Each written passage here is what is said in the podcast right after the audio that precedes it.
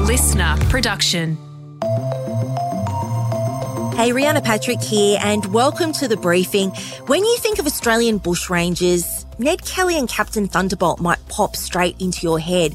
But what do you know about Australia's first bushranger, who was a convict of African descent? Well, very soon you're going to hear more about this new book, which is exploring the hidden stories of Australia's other bushrangers. But first, headlines with Eleanor Harrison Dengate. It's Tuesday, the 3rd of January. Four people are dead and three others are in a critical condition after a mid-air helicopter collision on the Gold Coast. At around 2 pm yesterday, it's understood one helicopter was taking off and the other was landing at Broadbeach just outside SeaWorld before they collided. One crashed into a sandbank upside down while the other managed to land. Resident Steve Rushilla told the ABC what he saw. One of them from underneath seemed like came up and hit the bottom of the other one on the top. Uh, I don't know if they were both uh, trying to land at the same time or what they were trying to do. And then just heard this loud bang and uh, just pieces, uh, shrapnel flying everywhere. The main part of the helicopter was intact and fell straight to the ground. Yeah, Eleanor, five other passengers, including a child, were taken to hospital with minor injuries and another person escaped uninjured. And both helicopters were SeaWorld helicopters and the company has issued a statement saying that they're devastated. And Prime Minister Anthony Albanese has also tweeted about it, saying Australia is shocked by the news of the terrible and tragic incident and that his thoughts are with all those affected. Yeah, Eleanor, and the Australian Transport and Safety Bureau is investigating and they're asking witnesses to come forward too. Yeah, so the crash only took just a few seconds, but there does seem to be a bit of footage around, so hopefully that will help in finding out just what happened. Newly released health advice shows the federal government is not following the directions of the chief medical officer when it comes to travellers from China. The Albanese government is imposing mandatory COVID-19 testing on people coming from China, Hong Kong or Macau to come into effect on Thursday. Although advice to the health minister from Chief Medical Officer Paul Kelly says there is not a sufficient rationale for the measure. He says it is inconsistent with Australia's approach to living with the virus and disproportionate to the risk. Yeah, and Health Minister Mark Butler has announced a restriction saying it was out of an abundance of caution due to the explosion of infections in China and the potential of these new variants emerging and the lack of information about China's outbreak. And there are still questions surrounding how the new measures will be policed and what proof is needed and what happens to anyone who tests positive when they get here. And Eleanor, this is something that we were following at the end of last year. And I mean, what are those COVID numbers looking like and what is happening elsewhere? I mean, is it just Chinese visitors? Yeah, so this is one of those things where essentially the reason is that we don't have enough information because what happened is China's decided they're going to, as part of rolling back China's COVID zero policy, they've decided to stop requiring cases to be reported and they've changed classifications for COVID deaths. So actually, the World Health Organization has also said that this is a bit of an issue. So it's actually led to the US, Japan, India, South Korea, France, and Italy also imposing these testing mandates for Chinese visitors. And this also is coinciding with that reopening, I guess, of the relationship between China and Australia, which was just happening at the end of last year. And China's consul general, uh, on hearing this news, has expressed deep regret. Australia's population looks to be back on track and the fertility rate is back to where it was pre-pandemic thanks to that post-pandemic baby boom. So in 2020, the fertility rate dropped to an all time low of 1.58 births per woman. It's now back up to 1.66 per woman, although it's unlikely to rise more. Yeah, and migrants coming into Australia is also rebounding back to 235,000 people a year after losing more than 470,000 as a result of COVID travel restrictions. And it's pretty likely that that's also part of the reason why we're seeing that fertility rate come back up because new migrants are more likely to have kids younger. Alex de has beaten 22 time Grand Slam champion Rafael Nadal in three sets at the United Cup. Rafa's a hell of a competitor, and what he's been able to do for this sport is truly astounding. So I'm just honoured, and uh, you know, it's a dream come true being able to beat him on, on court. Yeah, de Minaur there, and Eleanor, it's the fourth time the Aussie has faced Nadal, but the first time he's managed to win. Yeah, it's pretty tough. Uh, only three other Aussies have actually managed to beat Nadal, Lleyton Hewitt, uh, Chris Guccione, and Nick Kyrgios. So it's pretty epic that has managed to crack that, although it could also signal a bit of a changing of the guard because Nadal is getting older at 36. And so, despite de Minaur's win, both Spain and Australia are still out of the United Cup because Great Britain won Group D and the UK will face the US tomorrow. And then that acts as a playoff for the semi finals. Yeah, and speaking of other tennis news, Novak Djokovic has played his first official match back on Australian soil after last year's visa fiasco, which culminated in his deportation. And he played doubles in the Adelaide International but lost. He's set to play his first singles match tonight. Briefly to other news, people are beginning to stream through St. Peter's Basilica in the Vatican to pay their respects to Pope Benedict XVI. His funeral will be on Thursday. Movie star Jeremy Renner, famous for playing Hawkeye in the Marvel franchise, is in a critical but stable condition after being injured while ploughing snow. Australian house prices have dropped 5.3% over 2022. It's the first time they've fallen since 2018. 100 people have been charged with drug offences at Sydney's Field Day Music Festival. And a baby elephant has been born at Melbourne Zoo. Rhianna, are you excited about this? Uh, it is cute. And even my husband said so. So it's not just me. Very exciting. There's going to be a public vote on the name. So hopefully it won't be called Elephant McElephant Face. We can only hope, and I love a public vote for naming an animal. Um, thanks, Eleanor. Uh, up next, what you know about bushrangers may not be what you thought.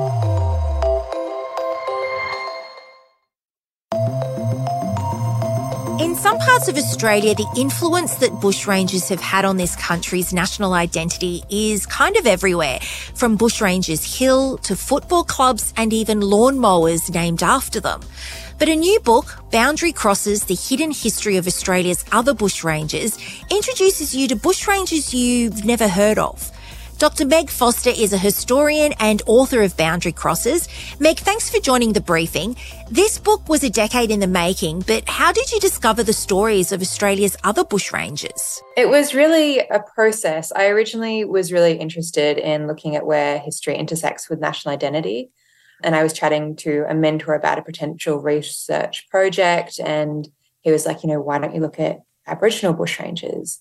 And I was shocked. I'd never known there were Aboriginal bushrangers. I'd taken every Australian history course, every Indigenous history course.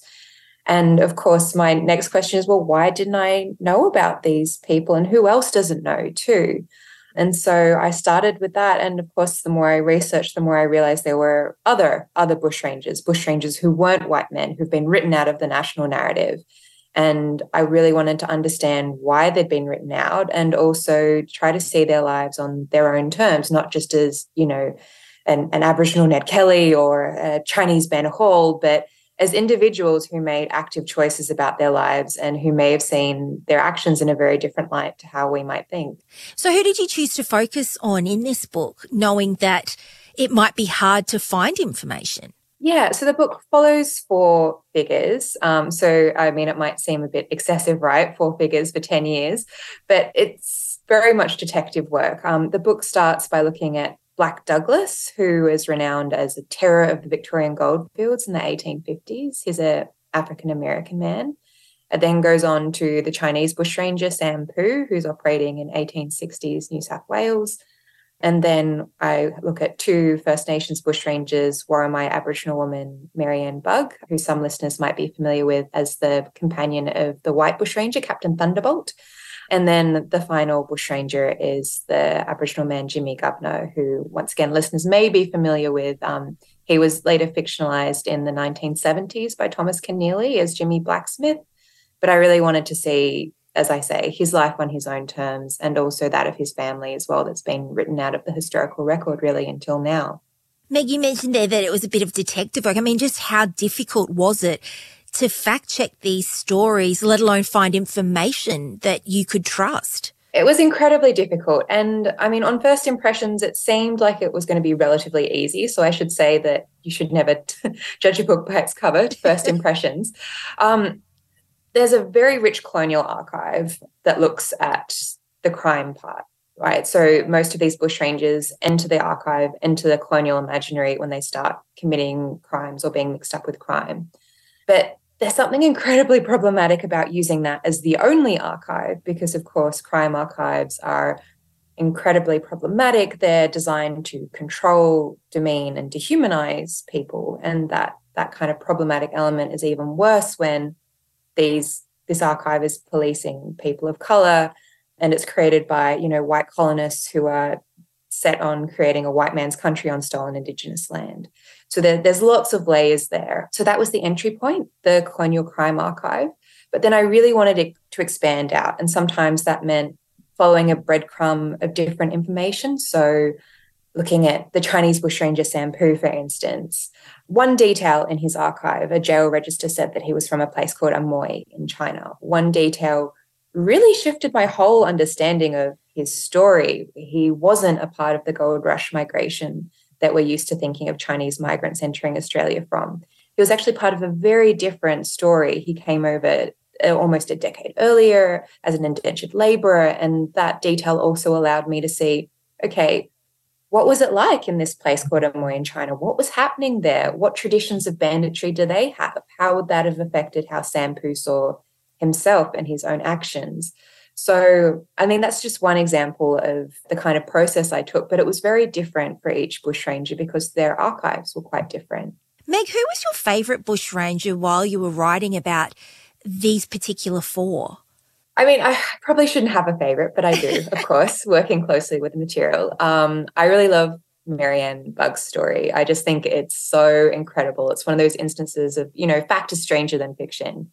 She's an incredible Worimi Aboriginal woman. Her father is uh, originally a convict for the Australian Agricultural Company. Her mother is uh, from the Worimi people around the kind of Gloucester area of New South Wales. She first enters the archive in the 1860s as a companion to Captain Thunderbolt, but one of the first actual instances we have of her is her being incredibly active. So she and her two children are captured by the police in 1865. She's heavily pregnant.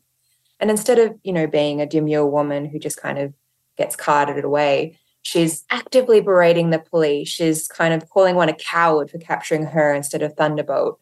She at one stage is meant to have leapt off a horse and ripped an officer's shirt to ribbons. And then after that, she feigns contraction. She pretends she's going into labor. So the police have to leave her at a nearby station for her to give birth. And you know, miraculously, the police leave, and lo and behold, her contractions stop and she's able to run away. So she's someone who is incredibly savvy, incredibly, I mean, strong, resilient, powerful. She's a badass, but she's also someone who's really aware of public perception. So when she's, you know, eventually brought before the court, she doesn't portray herself in the way I've just described to you. She portrays herself as this kind of meek, woman who, you know, is just following her husband, Frederick Ward, aka Captain Thunderbolt.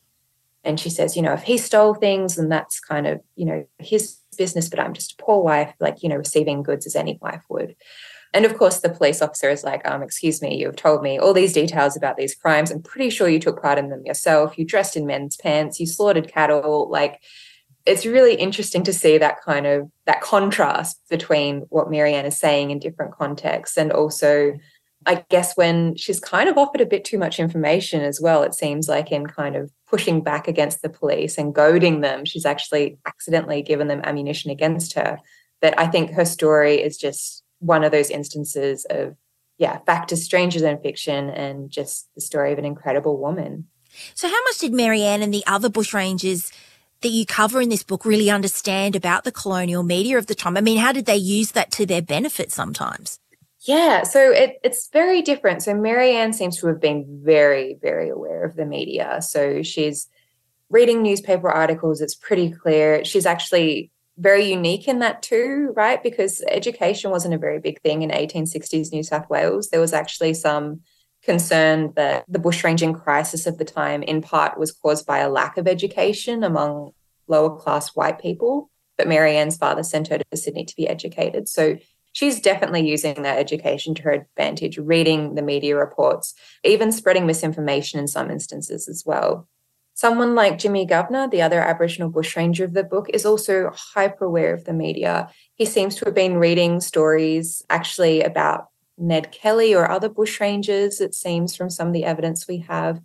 And he's also leaving letters for the police, right? So, it, like, you know, kind of a la Ned Kelly in the Jerilderie letter, he's actually leaving evidence for the police, telling them about his grievances, telling them about why he sees himself as a bushranger, why he became a bushranger. Um, so they're definitely using the media to their own ends.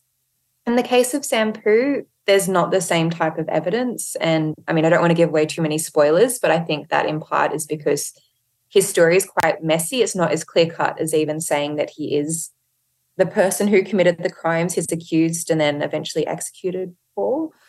And the case of Black Douglas at the beginning, he's aware of the media to a certain extent, but I think for him, it's more the role of rumor in general on the goldfields. At one point, he's before the court and complaining that he has a bad name for no no point, for no fault of his own. And the judge is like, well, you know, give a dog an ill name and hang him. Basically, you've lost your reputation, and that's all there is to it. You just have to live with the consequences. So the media plays a very different role in each bushranger's life, but there's definite evidence that a lot of them were media savvy and did have an understanding of trying to create a public persona. I'll be honest, Meg, that I've never really understood this country's fascination with bushrangers, but mm. how did they go from being like public enemy number one to then being this part of the national consciousness? Yeah, it's definitely it's a long process. Uh, it's definitely not something that happened immediately. So, I mean, there was some lower class support for bushrangers in their own times, but even now, historians really like exploding a lot of those myths and showing that in some instances it seems to have been that bushrangers were helped due to fear. And you know, if policing around your area isn't great, it might be easier for you to give a bushranger a bit of food and let them go on their way rather than call the cops on them. But the bushranging mythology, bushranging as a national part of our identity that we think of today, is very much a part of the 20th century. So Ned Kelly was hanged in 1880, as most listeners would know. And then there's a good 20 year gap between that and Federation in 1900. And in 1900, one of the reasons that the colonies were coming together as a nation was basically due to racism, right? Due to the white Australia policy, due to trying to make Australia a white man's country, wanting to in- control immigration, essentially. And so part of that cultivation of a new nation is trying to look for, for symbols that can kind of show that Australia is part of this broader white, masculine Anglo world, but also have some level of national distinction. And so the bushranging threat had passed by 1901 when the colonies federated. And here you have the symbol of the bushranger, which could be used to show Australians, you know, love of an underdog, their sense of justice, but also kind of problematically, but also understandably, that element of the bush is incredibly important. Bushrangers using the bush to their own ends, surviving in the elements, that really naturalizes a white colonial settler presence in Australia. It makes us forget that these bushrangers are also, you know, part of the colonial project. They're dispossessing First Nations people. It naturalizes white colonist possession of Australia by making it seem that they have earned their place by, you know, using the bush to their own ends. And I think that's something that we don't really think of when we think of the bushranging legend today. But we just need to remember that our national heroes aren't benign, you know, that there's they're wrapped up in legacies of colonialism and they're inherently about power. And so we need to really look critically at what type of inheritance we have and how bushrangers came to be the heroes they are. Meg, you talk about in this book the absence and silence of these stories not being in the public psyche, but do you now mm. hope that with this book, they're now visible and they have a presence of really shining a light on Australia's other bushrangers. Yeah, I really hope so. I really hope that the book opens a conversation about the complicated and sticky legacy of national heroes. And I hope that it also creates a broader understanding of the fact that, you know, our national heroes were also created transnationally. Like a, an African American man has an American influence. He spends some time in the UK his experiences also inform how he relates to bushranging. And I really hope that the book widens our understanding of who our heroes are, where we've come from, but also how far we really need to go in terms of understanding how that colonial history is still very palpable in the present today. Dr. Meg Foster, there, author of Boundary Crossers The Hidden History of Australia's Other Bushrangers, and it's a fascinating read. On tomorrow's briefing, mind gardening, how to rewire your brain and increase your attention. And if, like me, you just feel constant distraction, find out how you can focus.